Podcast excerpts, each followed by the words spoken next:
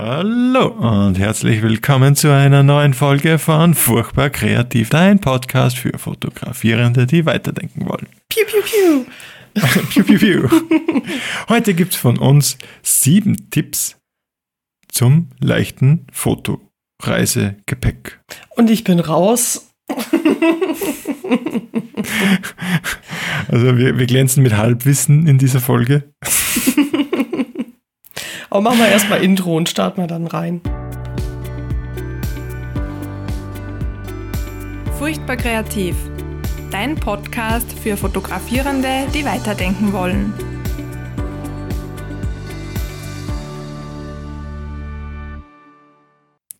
Jo, sieben Tipps haben wir uns vorgenommen. Es soll wieder kurz und knackig werden. Kürzer als in der Langfolge, die du ja wahrscheinlich schon gehört hast, die vor einer Woche rausgekommen ist.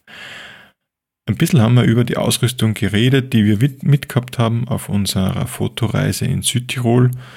Und jetzt, wie gesagt, gibt es das kondensierte Ergebnis, unsere Learnings und unsere Erfahrungen, die wir dort auch schon hin mitgebracht haben. Einfach rasch prä- präsentiert. Der erste Tipp, Katha. Der erste Tipp ist, gleich beim Kauf kann man sich manchmal für das leichtere Equipment entscheiden. Also ich zum Beispiel habe mich ganz klar für das Tamron entschieden und gegen das Sony, weil es einfach noch um ein paar hundert Gramm leichter war. Das ist halt ein Plastikobjektiv außen, statt Metall, wiegt halt weniger. Also das wäre mein Tipp eins, gerne auch mal vergleichen, wenn es eben aufs Ge- Gewicht drauf ankommt, was ist denn leichter? Tipp zwei, Klaus. Hm. Mein Tipp wäre, sich wirklich zu überlegen, welche Offenblende ich brauche. Es ist ein drastischer Unterschied zwischen dem siebzig zweihunderter Vierer und dem siebzig zweihunderter zwei Komma achter. Wenn ich jetzt kein Wildlife mache, zum Beispiel, dann wird für Landschaftsaufnahmen das siebzig vierer durchaus reichen. Und wenn man das dann hat, hat man natürlich wieder Gewicht gespart. Mhm. Nummer drei. Ähm, ich habe mich nämlich gut vorbereitet. Äh, geht eigentlich eher auf Klamotten. Also da muss ich auch noch mich eben so ein bisschen am Riemen reißen. Gerade wenn es kälter ist, nehme ich halt eine brutal dicke Winterjacke mit. Die gibt es aber inzwischen auch schon ein bisschen leichter. Ich habe halt, boah, wie alt ist die schon? Ja, die ist schon, weiß nicht, noch aus dem zwölften Jahrhundert, die Jacke. Äh, dementsprechend schwer ist die. Und auch mhm. da beim Equipment, also beim, beim, nicht beim technischen Equipment, sondern beim Klamotten-Equipment, kannst auch schon eben aufs Gewicht gucken. Dann hast du da schon mal weniger dabei. Weil frieren ist nicht cool, aber halt, ja, es geht auch leichter. Sprich, da muss ich auch mal ein bisschen nachrüsten, dass ich einfach eine leichte, warme Jacke bekomme.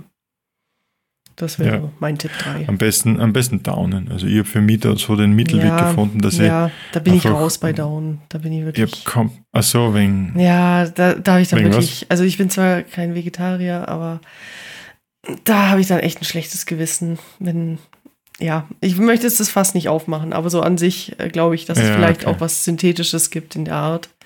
Mm. Muss ich mal noch mm. schauen. Mhm, mhm. Gut, dann lassen wir Daunen, das Daunen-Thema weg.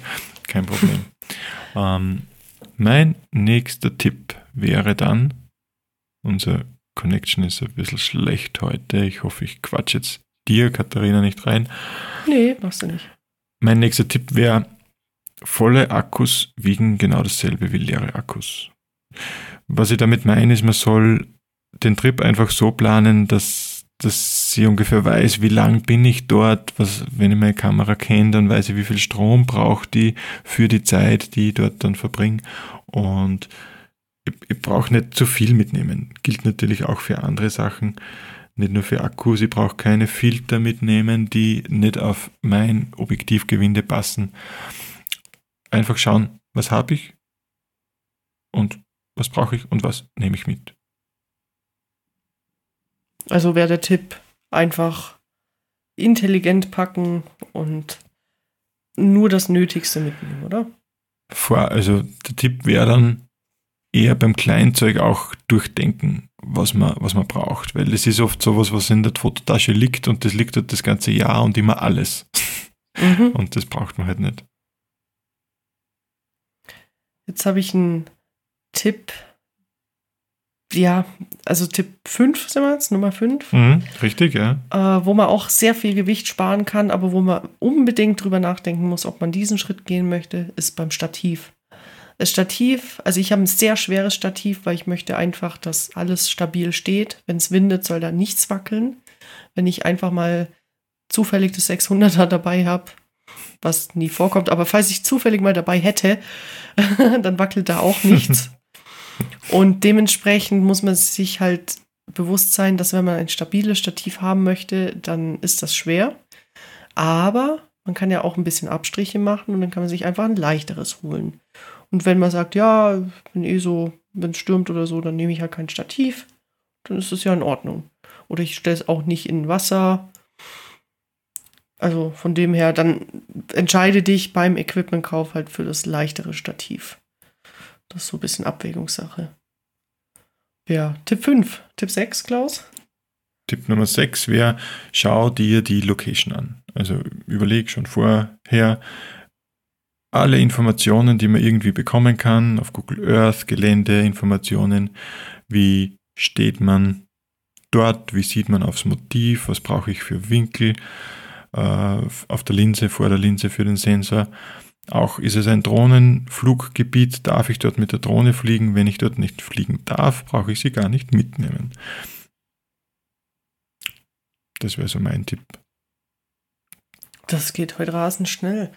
Ähm, Tipp Nummer sieben haben wir jetzt noch. Ich habe keinen Tipp mehr aufgeschrieben. Hast du noch einen Tipp Nummer sieben?